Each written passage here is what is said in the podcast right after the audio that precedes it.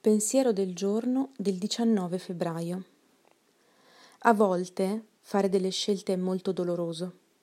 Vogliamo il meglio di due mondi, ma nella maggioranza dei casi è semplicemente impossibile.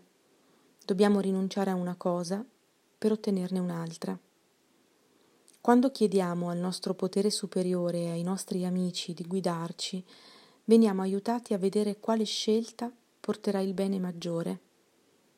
Anche il senso di aver perso qualcosa è reale e dobbiamo riconoscere questo dolore.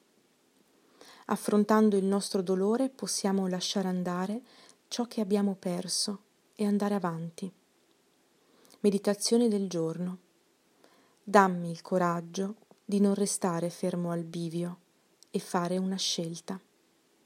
Oggi ricorderò, quando mi concentro sulla crescita generata dalla perdita, il dolore per questa rinuncia si dissolve.